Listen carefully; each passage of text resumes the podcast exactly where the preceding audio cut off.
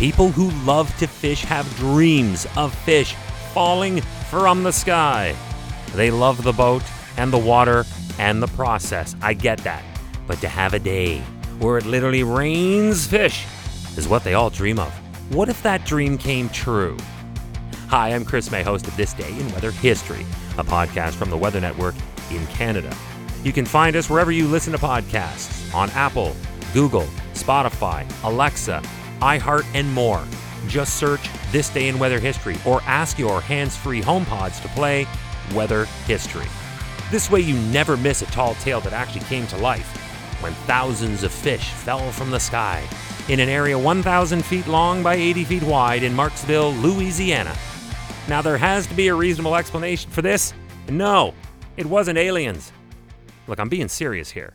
On this day in weather history. Today, it's a story where the sky unloaded fish all over Marksville, Louisiana. Look, I know that Louisiana is renowned for its fish and seafood, but this is not how they come about collecting it for cooking and commerce. They still do it the old fashioned way, you know, with these megaton riggers and the fishing nets and the trawlers and the sweeping and the collecting and then the flash freezing. But in 1947, it did not happen that way. Fish fell out of a clear sky, with various species ranging from 2 to 9 inches in length. Would you believe me if I told you that this is not as rare an occasion as you would understandably think? With that in mind, just how does this bizarre meteorological phenomenon actually happen? There are a number of theories, from tornadoes to waterspouts to other events of sudden, powerful updraft due to a passing storm. In our story, at the time that it was pouring down Pescado, state wildlife biologist A.D. Bajkov wrote, and I quote, There were spots on Main Street in the vicinity of the bank averaging one fish per square yard. Automobiles and trucks were running over them. Fish also fell on the roofs of houses. I personally collected from Main Street and several yards on Monroe Street a large jar of perfect specimens and preserved them in formalin in order to distribute them among various museums. There you go. How about that? That was A.D. Bajkov who was there and reported that from the scene. So, having read that, I looked at an issue of Modern Farmer for more. A variety of hypotheses were tested, and they too pointed to waterspouts. They're a vortex that forms over a body of water and sucks the water and everything else near it up with it. There have been incidents around the world featuring stray fish or frogs getting caught up in this updraft and taken for the ride of their lives. But is that what happened here?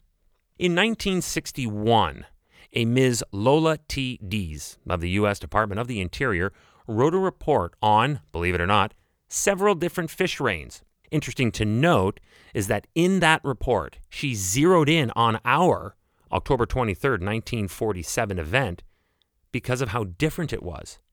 She said, and I quote, Fish rains have nearly always been described as being accompanied by violent thunderstorms and heavy rains.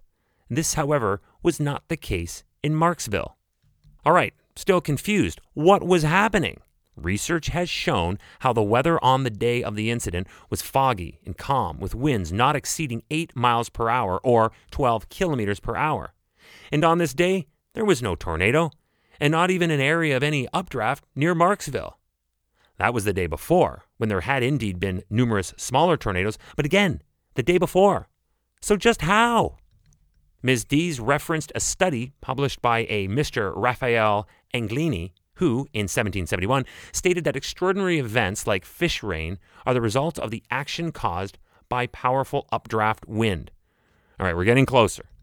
She stated, finally, in her conclusion, powerful rising spirals of air form occasionally. We know that. If they occur over land, they are tornadoes, and if they occur over water, they are waterspouts. Again, stuff we already knew.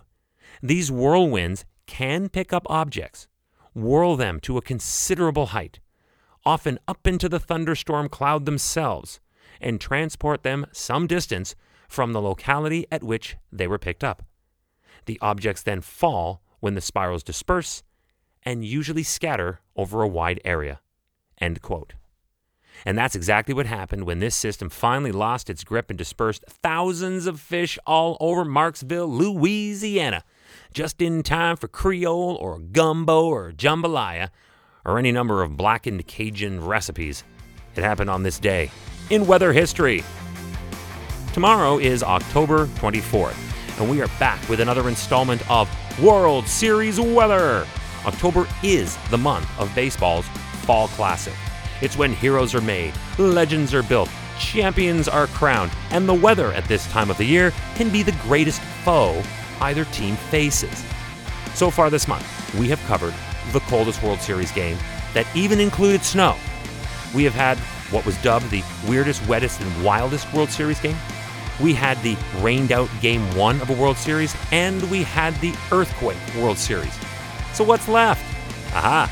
Tomorrow, the hottest temperature for the World Series. On this day in weather history, with me, your host, Chris May.